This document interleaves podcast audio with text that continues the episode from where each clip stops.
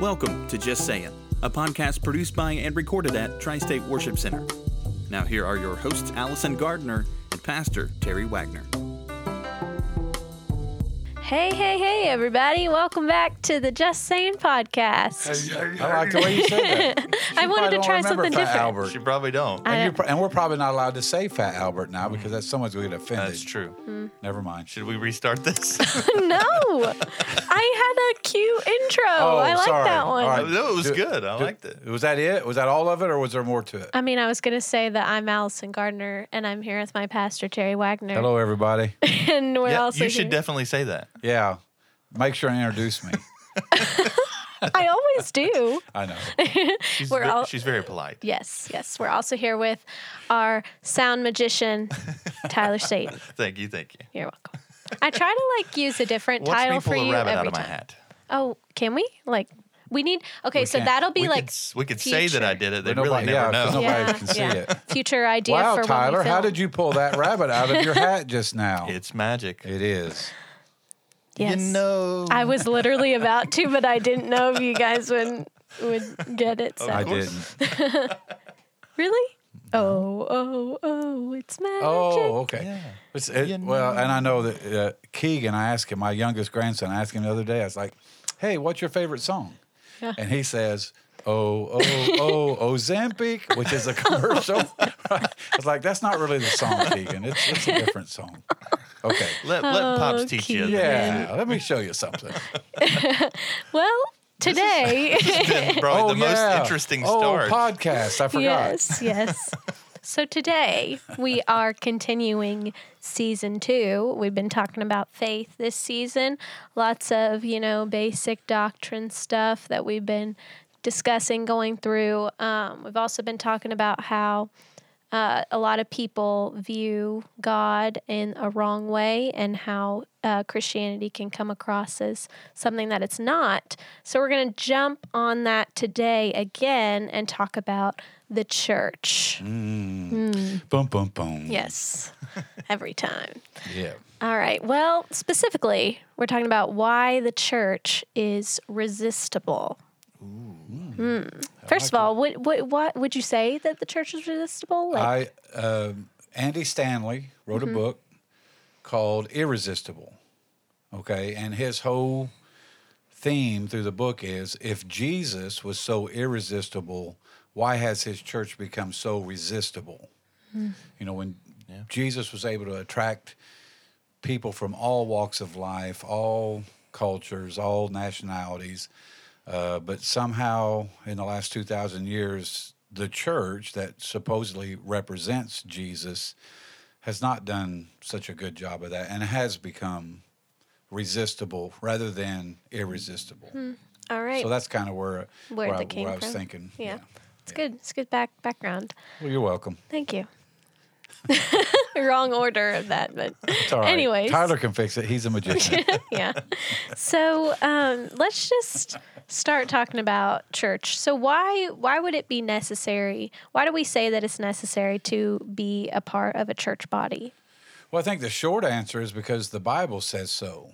Again, looking through looking at the issues of faith through the lens of Scripture, there's a scripture in the Bible in Hebrews chapter uh, 11, I think, 25, 10, 25, uh, which simply says, "Let us not neglect our meeting together, as some people do, but encourage one another, especially now that the day of His return is drawing near."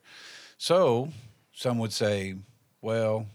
uh, Hebrews 10:25 is only in there one time, but so is you must be born again. So if we're going to say the importance of a scripture is based on the number of times it's repeated, then that then both of those will fall flat. So simple fact is we we believe that the church is necessary because the Bible says it's necessary. Jesus himself, uh, the Bible says, was his custom to go to church. Luke uh, four sixteen. When he came to the village of Nazareth, which was his boyhood home, he went as usual to the synagogue, and the word synagogue there is a gathering of people uh, on the Sabbath, and stood up to read the scriptures. So, you know, th- th- let me let me backtrack just a little bit, and I think there's two definitions of church. There is capital C church, which is the body of Christ globally, right?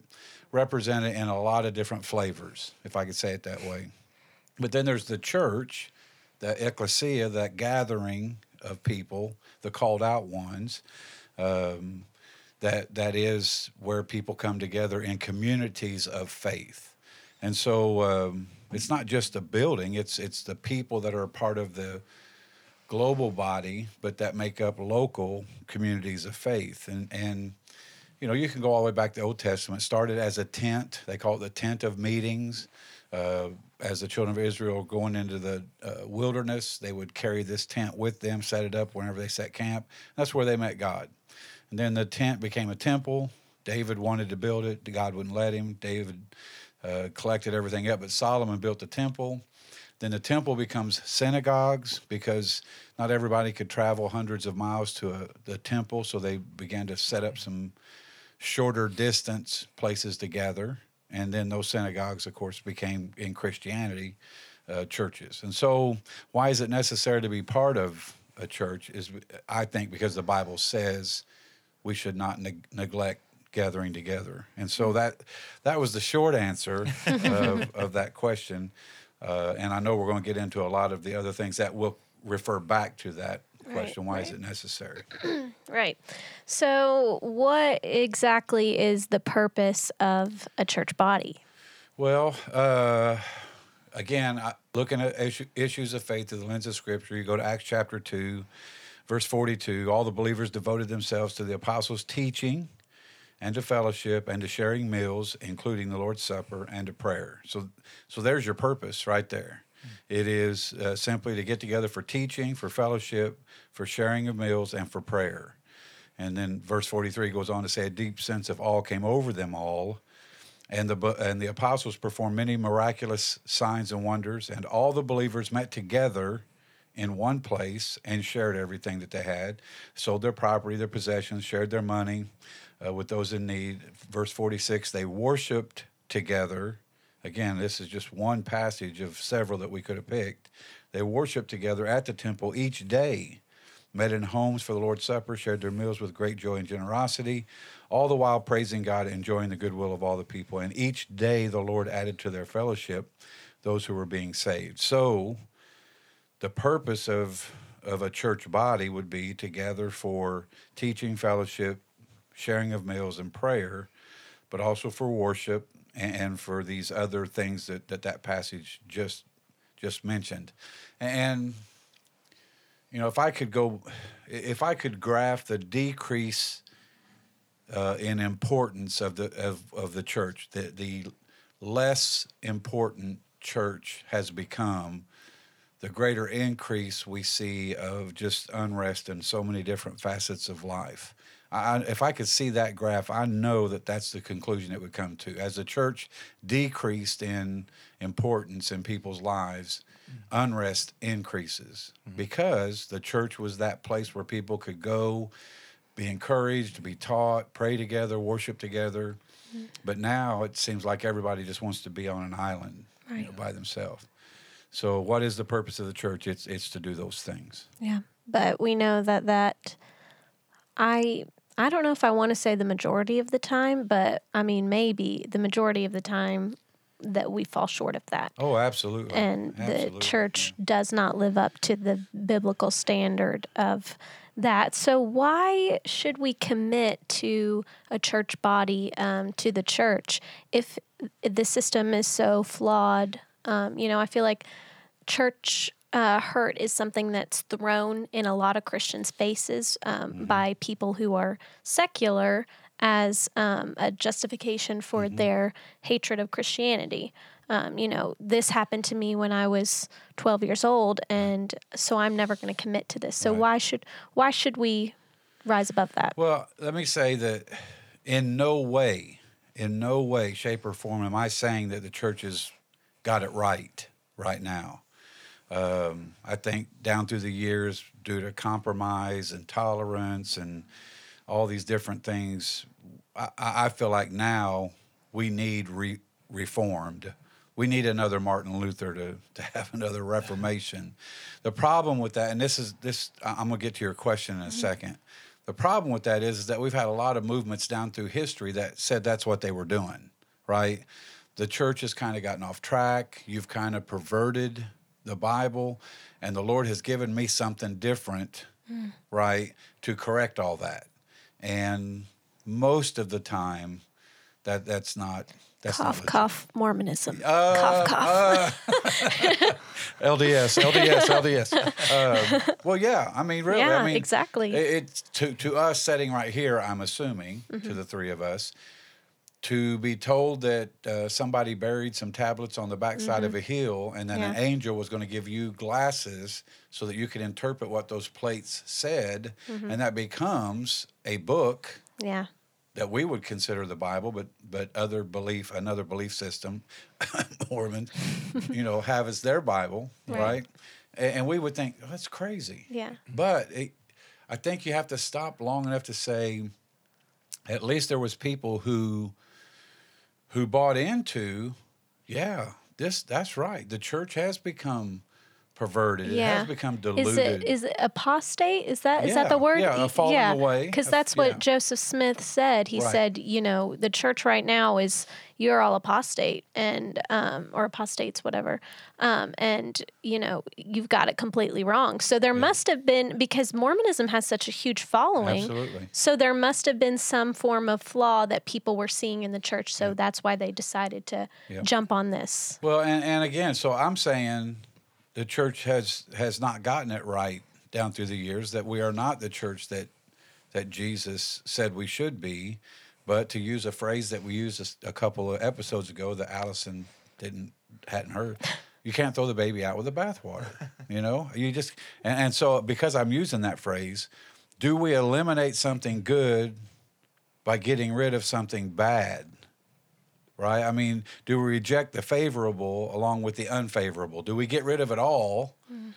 because there's elements of ugliness, Right. you know? Yeah. And so that's the struggle, and and that's that's kind of where I I want Tri-State Worship Center just to put a plug in, a shameless plug for our church. I, I mm-hmm. want Tri-State Worship Center to be a first century church like like what Jesus wanted us to be. And and so why should someone commit to something that is flawed? Well uh, we don't quit going to school because there's bullies Right. right? I mean we don't stop obeying the laws because there's criminals and we don't stop working because there's difficult people Right. I mean, saying that I'm not going to church because there's broken people there is like saying I'm not going to the gym because there's out of shape people there. Yeah. If God believed Right. that, He would have never used us in the first place. Exactly right. Amen. So my passion as the pastor here at Tri-State Worship Center is, is to see the church restored um, to that church that, that was making the difference in the first century. A church that started out uh, as a small group of a bigger group. Uh, you know, they were a, a faction or a sect, S E C T, off of Judaism. Uh, Jesus himself was not a Christian. Uh, he was a Jew. He was born a Jew, lived a Jew, died as a Jew. But from that movement called Judaism came this little group of people that began to talk about the teachings of Jesus and, and the kingdom. And from that, within 300 years, becomes the religion of Rome. Well, that didn't happen because people got hurt at church Right. right? It's, it's the story. I think I shared it from the pulpit a couple weeks ago. The story about the guy that was stranded on the island, hmm. and he, he's getting rescued, and the people come in. He goes, "Hey, I want to show you around." He goes, "This is where I live. This is my house." He said, "This is where I go to church." And so they say, "Well, what's that building over there?" He goes, "Well, that's where I used to go to church." Mm-hmm. you know, it, the church did not grow and and get established because people were being hurt and offended and ran Right. off and so forth and so on. Yeah. So so we obviously we we've got some work to do.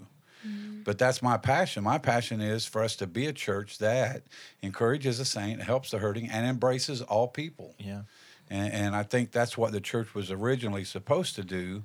Uh, but but there were some things that got in the way, and I'm not going to get ahead of myself here. I'm going to stop right there.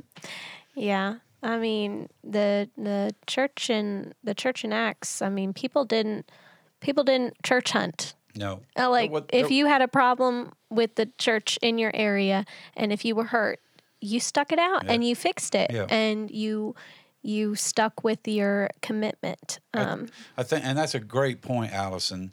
Um and, and I think that, that that came about the more we get selfish. The more we think it's about us. Yeah. Right? Yeah. Um, God did not put us down here to make a big deal about us. He put us down here to make a big deal about Him. Our purpose is to know Him and to make Him known. But somehow, when I begin to think it's about me, I can let every little thing hurt me. I can. I, they don't sing the right songs. They don't sing the right style of music. They don't have you know King James only Bible. They, I mean, we can get so self-centered Yeah. and be egocentric rather than theocentric. And I think down through the years that that has really caused a gap from what it was to what it is. Yeah. I think with instant gratification too. Oh my goodness! they yeah. they you come expecting something which isn't bad. It's not you know it's if you're expecting the Lord to move in your life, that's a good thing. But I think a lot of people think that because I prayed and asked for it, that it should happen tomorrow. And when it doesn't happen tomorrow or the next day or the next day, they they get a little sense of well, if it hasn't happened now, yeah. you know, it's not going to happen at all or something. You know what I mean? Yes. And so they they move on to the next thing. But again, you know? and, and you- you're exactly right. But again, I think that's that goes back to this thing called selfishness. Yes. Right. I mean, all the way back to the garden. Original sin, as far as I'm concerned, is selfishness. You know, if you eat this apple, you can be like God. Hmm, I want to be like God. Yeah. Well, that's selfish. Right. Right. Rather than let God be God and I'll be His creation. Uh, and so it's down through the years. Um, if I don't like the the music, the chandeliers, the carpet, the pews, whatever, The, The sound children's guy. Ministry. the children's ministry, the sound magi- the sound magician, uh, or the pastor, Right, Right. yeah. yeah. Then I'm just going to collect my goods up and go shop somewhere else. Right. And and I don't think that's like you said, very beginning part of this part of the conversation. That's not that wasn't an option in the first century. yeah. Yeah. You know, you couldn't go to the first church of. Yeah. You were the first. You were the church. that was it. You know. So, um, I wish I knew the statistic. I can't say that I do. Just I, make it up. I know. Fake news. Say it with Nobody's gonna- confidence. nobody's going to fact check you. no. Um, I know I've heard it sometime, but I'm pretty sure that the majority of atheists, uh, Mm-hmm. people claiming to be atheists, have some form of history Mm-hmm. with Christianity or another religion, and they've been hurt. Yeah. And that is the reason why, well, part of the reason why they've rejected that faith and have accepted atheism. So, why do you think that that is so common? Why do you think people give up their their faith or their commitment to ch- the church um, as a result of church hurt? Well, here's here's an interesting thought. I would love to hear what what both of you think about this. I have yet to hear a story from anyone, anyone who has abandoned Christianity that's based on anything directly related to Christianity, Like doctrine or Mm-hmm. Right, faith or right. hmm, yeah. uh, or at least the original version Right. of Christianity, right? So most bad experiences are the result of somebody prioritizing their view over you. That's how people get hurt, Yeah. right? Is is when I now again I, I agree with what you said, Allison. And I wish I could remember the statistic. I'm going to say eighty percent. Uh, asterisks, don't check that out. um, but you know, there, there's a lot of them that either Right. had a death in the family, Yeah. that that they blame God for, Mm-hmm. and, or something that happened at the church. And, and I'm gonna, I'll just, I'll be real, I'll be genuine, I'll be Just saying. transparent. I'm just saying, the two greatest hurts in my life were at the hands of the church, Yeah. Right? And if and if it was just about me feeling good Mm-hmm. or me doing what I wanted to do, I wouldn't be in church today Yeah. you know but yeah i knew at some point it wasn't about those people it was about my relationship with with christ on my own so most bad experiences are, are the result of someone prioritizing their view over you and that was something jesus never did and he never instructed us to do that Yeah. He never he never prioritized his view over who he was trying to minister to. And those who profit most from status quo are the ones that won't let it go.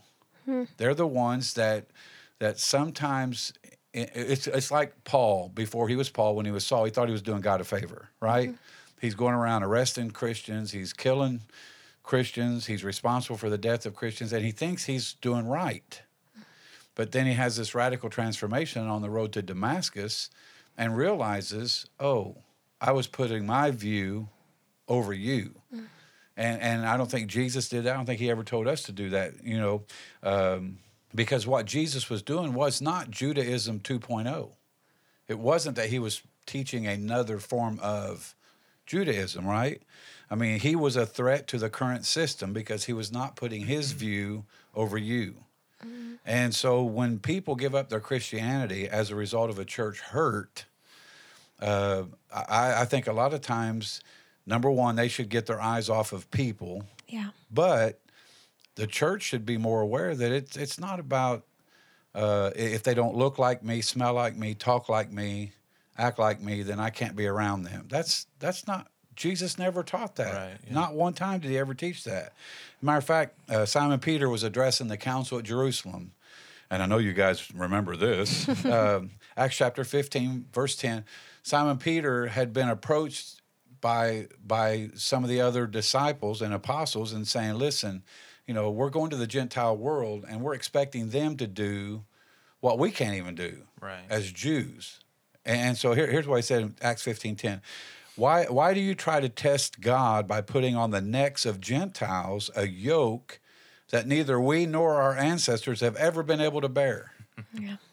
Why would you ask them to do something we can't do? And Yeah. not only us, but our ancestors couldn't do it. And a little later in verse 19, this is what he said It's my judgment, therefore, that we should not make a different or make it difficult for the Gentiles who are turning to God. We shouldn't make it difficult, mm. but we do. Yeah. And I think when we do, it hurts people. I I don't think if I walked into a church that that that had that mindset, I don't think they're like, well, let's just see who we can hurt today Right. but but because of their mindset of their view over you that that brings hurt into people's lives and, and so people get too focused on people uh, and, and so when i say that i'm putting i'm now putting myself on the other side of people who get hurt they get hurt because they're focused too much on people right i mean you, uh, the reality is that, that one day there will be a judgment and in that judgment we all stand before god individually. We don't stand before God as a collective. Right. And you, you would think that the way some people act, that they're going to get judged for what somebody else did. Right. It's, it's not the that's not the way not I the way it understand works, it. yeah. You know, you're going to get judged for what you did. And so I think that that if there are people who give up their Christianity because of church hurts, there's plenty of blame to go around. Mm, there's- Right. There's, plenty of people. There's people Yeah. in the church to be blamed, and and then there, I think the, The person individual, yeah. he's got some responsibility there. Yeah, and I love how you mentioned Peter because when I think of church hurt in the Bible, I think of whenever Paul called out Peter Yep. for refusing to eat with Gentiles, Yeah. right? Can you imagine the church hurt there? Yeah. The rock upon which the church was built was refusing to eat with Gentile people who he was just preaching about how the gospel was open up to them. Right. Can you imagine the hurt uh, in the Gentile people? But if they were to forsake their faith um, in Jesus because of an apostle um, of all people Of all people. being doctrinally wrong, yeah. would the church have grown? Yeah. Would we would we be here? No. Well, and I think too, you know, to just kind of salt and pepper what you just said, you know, what Simon Peter was doing was he was acting one way around his Jewish buddies, and he was acting another way around his Gentile buddies, right? And then got to the point, like you said, where he he wouldn't fellowship with them because he was afraid of what everybody else was going to.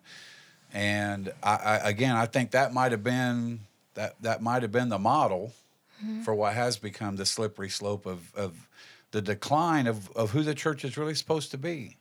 You know, we, and, and I don't, I am not a fan of cliches. I'm really not. But, you know, uh, the, the cliche, well, the, the church is, we are to be fishers of men, but not cleaners of the fish.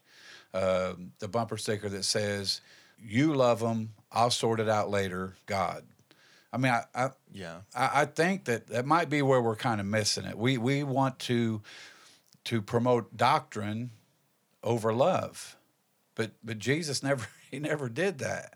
I'm not saying there's not things we should you know, Ten Commandments are a good thing to go by, right? I mean, and some principle precept of the Bible, but But at some point, I, I have to connect with a person that may be an unbeliever or maybe an unchurched person or maybe be a person that left the church because they got hurt.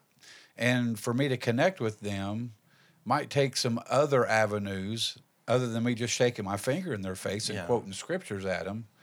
Maybe I need to take them out for a cup of coffee and just treat them like a mm-hmm. like a human being Yeah, exactly. you know, and, and then show them the love of Christ. So um, I under I understand church hurts. Yeah. Um, I, I I don't want to go through all the, the gory details of that, but I understand church hurts.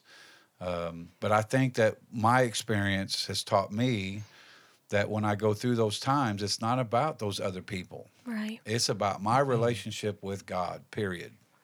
And, and I have to focus more on that than than I do on the people that have hurt me. Yeah. So, um, you know, obviously leaving the church because of a church hurt is not the the best decision, the right decision. That's not what the Bible tells us to do. That's not what God wants for us. So, what is an appropriate way to deal with those church hurts? Maybe speak to your experience with that, um, how you get through that in a healthy and biblical way.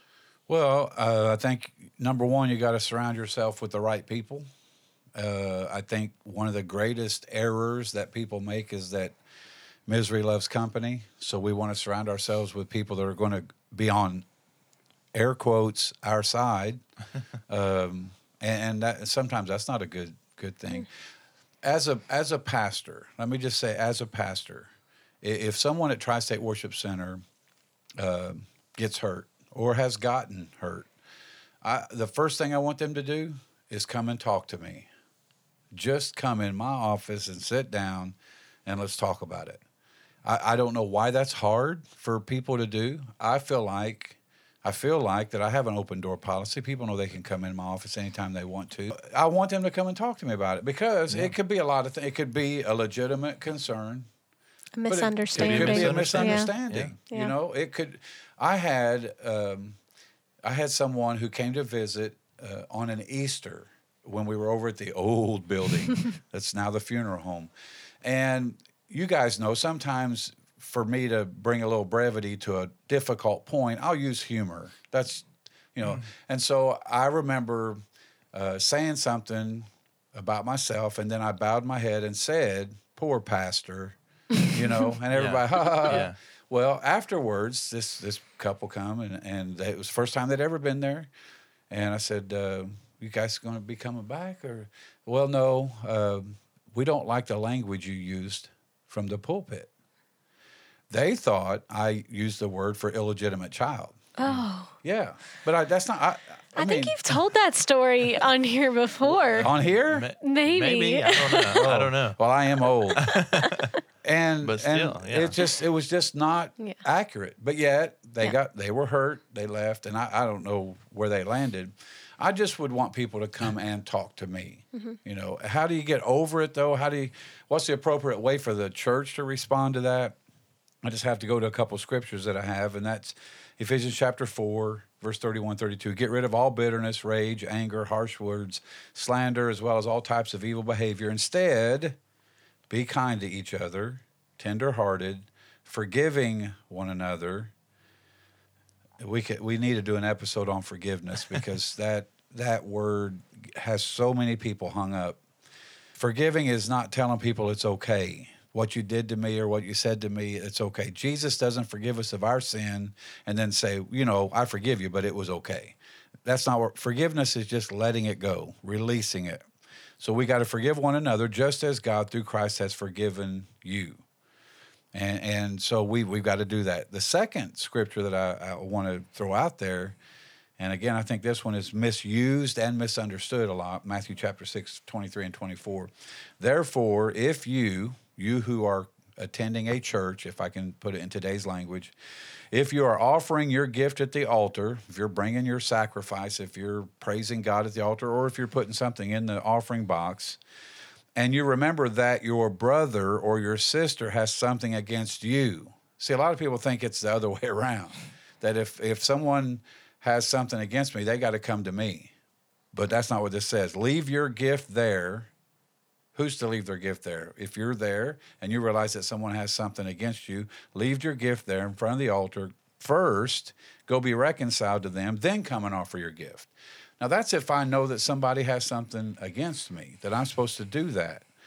So let me ask you guys this question Do you think Jesus was saying that reconciliation with a brother or a sister should come before reconciliation with God? Hmm. That's what it sounds like. That's what it sounds Yeah. like. Allison, what do you think? I mean, yeah. Let me listen. Therefore, if you are offering your gift at the altar and there you remember that your brother or your sister has something against you, leave your gift there in front of the altar first. Go and be Yeah. reconciled to them, then come and offer your gift. I think I think what it's saying is in order to be reconciled to God, we should be reconciled I to don't our think brother. we can be reconciled to God Yeah. Mm-hmm. when there is aught, if I can use the King James there, with someone else, right? Right. So I, I do think that he's saying reconcile with your brother or your sister because that, that that's Jesus' words, Matthew chapter 6. He was saying that. This was Sermon on the Mount. He's saying that vertical love for God is manifested in horizontal love for each other. Someone gets hurt at church, I don't think we should just say, oh, well, Yeah. right? I mean, I think we have to, And ignore it, yeah. yeah, we have to try and go and, and restore that, reconcile that, whatever we can do. Now, that doesn't always happen, Mm-hmm. right? Sometimes, sometimes it's the end of a season for somebody. They need to move on, Yeah, yeah. right? I'm And that s- takes careful Oh, discernment goodness. and time and effort into trying to make that work first. yes, the le- being being quick to leave ch- leave a church is never a good decision No. because your emotions cloud your judgment. And I am not trying to um, be insensitive to church hurts because you know I felt it too. I mean, mine probably haven't been as big as some people's, but you know I've you been mean hurt. like me? Hasn't been as big. I don't know. I don't know your church hurts, Oh man, um, but ooh, they're big. yeah. but I'm just saying that, sure, you know, it could end up being the end of a season, and that is entirely possible, but that is after careful discernment and communion with God and trying to make things reconciled with your brother first and foremost. The least used gift of the Spirit, discernment. Yeah. We just don't do it. Let me let me pull another uh, line out of the book "Irresistible" by by Andy Stanley. He, he said there is a golden rule. We all know that, right? Do unto others as you would have them do unto you. But he thinks there's a platinum rule. Oh. I've never heard this before. He said that Jesus said, "As I have loved you, you must love one another." Now, somebody could argue, well, it's really the same thing doing to others as you'd have them doing to you. Love others as Jesus has loved us. But I think that there's something about loving others when you go to 1 Corinthians 13, it teaches us a lot patience, kindness, long suffering, don't keep record of wrongs. I mean, if we could practice that, and as a Pentecostal church, you have the gifts of the Spirit in 1 Corinthians 12, you have the the practice or the order of service, if you will, in 1 Corinthians chapter 14, but stuck right there in the middle is 1 Corinthians 13, which is a love chapter, which is really what holds those two together. As long as we can be spiritual, we don't have to be loving. That's the mindset of some people, and it's wrong. And it's not just talking about marriage. No, You know, no, no, no. obviously- Not the cliche wedding verse. Right, exactly. It's obviously used in that respect for a reason, but Right. that applies to all of us loving each other, not just the husband and wife. Right. You know. And so I, I think, you know, do unto others as you'd have them done to you, but love others as Jesus loves you. Because think about this do you think Jesus' authority for us or his love for us is what drove him to the cross? Obviously, his love. I mean, I think obviously he knew that that's that was his purpose. That was what he was meant to do. But, but yeah, why else would you put yourself through such excruciating so, pain? So why not take that to this level that we're Yeah. talking about? It's not about what kind of authority I as a pastor might have or or people in leadership might. It's about how we love each other. Matter of fact, the Bible says that that's how the world will know that we're his followers. Our It- love one for our- another. it- but but we seem to think that the world's going to know our, our that we're his followers because of what we protest and what we're mad about and what Yeah. we're upset about. And it says how we love each other. yeah. And, and I, I don't know. I, I just I think that um, if you are part of a church that wants to claim. I'm going to get in trouble here, Allison. Oh, uh, no. What's your email address? I need to put your email address on it. Um, that you celebrate your distinctives. You, you're you're missing the point. Yeah. It's not about distinctives. It's about what we have in common. It's what we do together. And love is definitely on that on that list, if not at the top of that Top, list. yeah.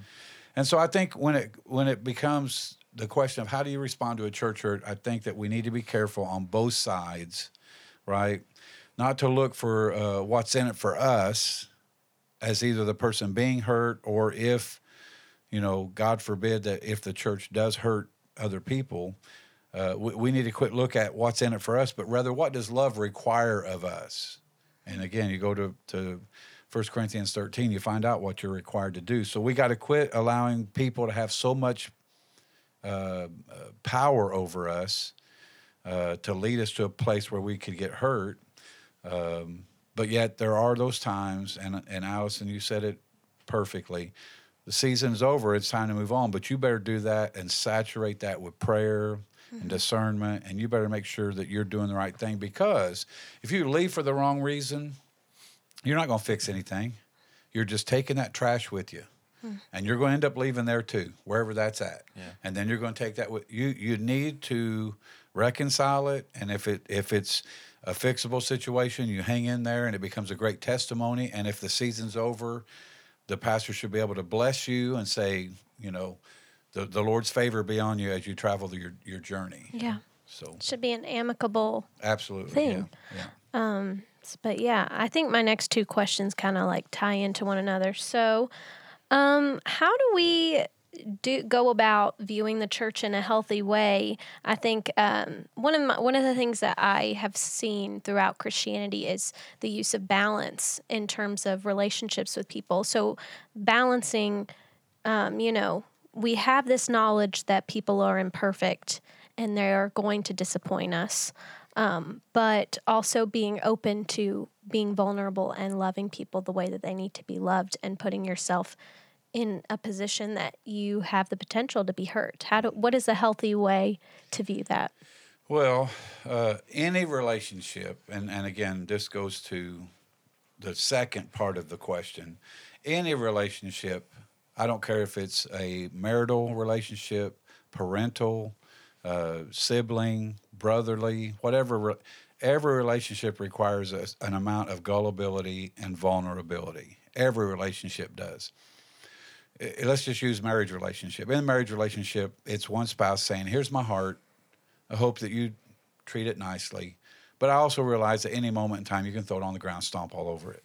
But the risk is worth the reward. I, did I say this one before too? No. Oh, I don't you guys had so. that look like, "Hey, old man, you said that before." Um, but I, I, you know, I think the risk is worth the reward, right? The, the, I, I want to uh, uh, grow old with Vicky, my wife of 42 years, and so I'm willing to be gullible and vulnerable. I think that that translates to church relationships. I mean, uh, a healthy way to view church or or uh, to, to somehow find the balance with people, we have to realize it's, it does it, re- it requires us to be vulnerable and and gullible. But here's here's I guess the, I'll answer the question with a question. Uh, what did the first century Christians know that we don't? What did they know that we don't seem to get? Well, I mean, what made their faith so compelling and so resilient that in the end they were able to attract hmm. thousands, Yeah. thousands? And, and what is that that we don't get? I think it was that their hope was in Jesus and not in people. Yeah. How many thousands of people came to know Jesus before there was a Bible? Right. So again, the vertical love is manifested in horizontal love, how we love each other, right? And that love requires a certain about a certain amount of vulnerability. And you can see it in, in the way that Jesus' ministry was. Jesus, um, he, he there there were people that were nothing like him that liked him, right? And, and Jesus liked people who were nothing We're like nothing him. like him. Yeah. Do we see that in today's church world? Do we see that in Christianity? We should. We should see it more than we do. We we should, but I don't know that we do. You know, Jesus invited. Listen to this. If you, I can't. I don't. I'm not the guy to kick dirt. I'm really not. But it, Jesus invited unbelieving, misbehaving, troublemaking men and women to follow him and to embrace something new, and they accepted his invitation. Yep. I mean, think of he he liked people that were not like him, and people liked him that were not like him. But yet, I don't know that we grasp that. And I think a lot of times is because we play the cards too close to the vest. Is that do you get that one, Alice? I mean, yeah, I, I've never heard it, but I understand the reference. Right. Thank you. Thank you. So she said that with a little attitude now. She's like, okay, enough with the young people. I get it. Yeah. She's going to start making fun of me repeating myself a lot more often. Um, you know, and so that's how I think, how do we balance that? How do we do that? I, I think that not only does a person who is coming to faith in the Lord or coming to, but the church has to be vulnerable. We have to be gullible. We, Yeah. Stephen Brothers, I'm calling you out, Stephen. Stephen's a big boy, and if I've if I've told this story before, you guys just let me say it, okay? Okay, okay. Uh, we're almost done. um, Stephen's bigger than I am. I'm a big He- guy. I'm he's- 6'2", 200, none of your business pounds, but he's Oh. bigger than that, right? Yes. Yes. And he came into my office one day. He sat down. He goes, "I'm going to tell you what's wrong with you." Oh, Yeah. And I said, uh, "Okay, well, bring it on." I'm listening. yeah. He said, "You try to see the best in people, and it's just not always there." Now, I, that was a great compliment. As far as I was concerned, it's a great compliment. And what he meant was, is I just stick with people when Yeah. they, they'll let me down. They'll.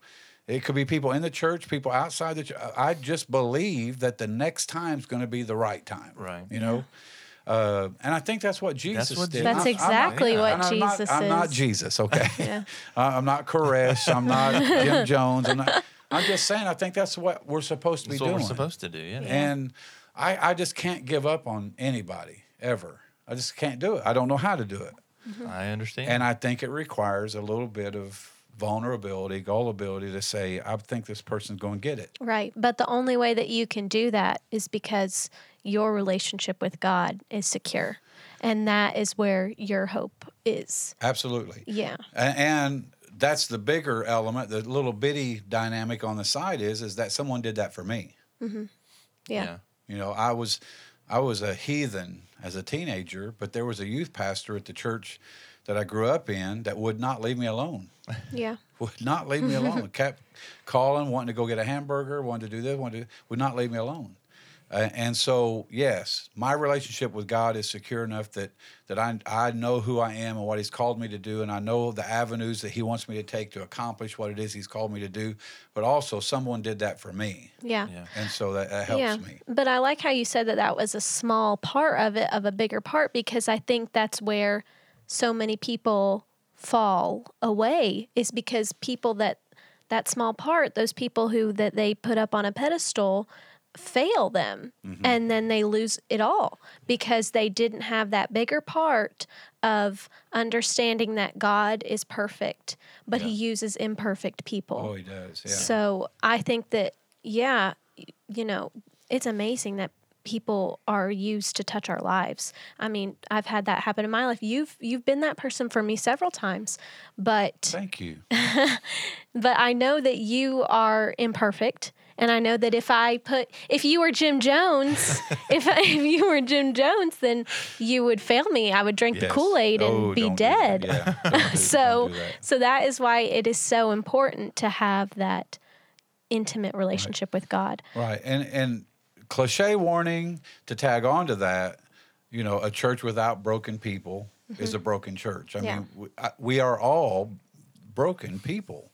And I think that for us to be able to uh, to find our place with the Lord, to do the things He's called us to do, uh, and and to get out there and say, "Yes, I'm I am willing, Lord." I mean, think of think of all the people that Jesus dealt with in His ministry. Yeah. You know, I oh mean, boy. yeah, exactly. And, and but yet bring that into today's world yeah. and think of what that would look like today. Now, if you've got that picture in your mind, get busy. Yeah. Get busy. Right. Right. Amen. So, last question. Okay. Wrap us up. How do we do better? What what we're, I know we're falling short here. The church needs improvement. I know we've been talk we've touched on it, but do you have any other um, things you want to say about that? Well, you know, uh, again, I think we go back to the instruction book, the Bible, which should give us some really good instruction on how to be the church that, that God's called us to be. Uh, I, I think we go back to the one who modeled church life for us, which was Jesus, and try to, I mean, to be a Christian is to be Christ like. Um, and unfortunately, some people have have have said that Christianity is to you know be a model of Christ, which unfortunately that's I, I disagree with that. That's a small imitation of the real thing. I don't think that's what we're supposed to be. I think we're supposed to be the real thing. And so we go back to the instruction booklet, we go back to the one who modeled it for us, we pray and we ask God not to change the other people. God change me. Change me. Uh, you know, let let this community be changed, but let that change start with me. I wish I could remember who it was. It was one of the pioneer evangelists. I want to say his, his last name was Smith, but I might have that wrong. He drew a circle on concrete with a piece of chalk, and he stood in the middle of it. He said, "Lord, start a revival and start it in this circle." And I think, yes, that's we. I can't change anybody. I can help. I can try to influence. I can try, but I can't change anybody. I can change me. Yeah. In hopes that that'll become a catalyst to other people changing. And so I think we go to the instruction booklet. We go to the one who modeled. We pray. We ask God to change us. Um, and in our post-Christian culture, making better churches is not the answer. The answer is a return to a resurrected centered church, a gospel church. It's not about just making a better church. It's about becoming a, a church that is centered around the good news of Jesus Christ. But yet, we've allowed that circle to get so big. We've allowed all these distinctives that I mentioned earlier. We've allowed them to, to kind of take place of the resurrection of Jesus Christ, you know? It, it's almost a let's get back to the basics. Let's do it. You know, Yes, yes. Was that in a movie? maybe. Oh. Could have been. Probably was. Probably.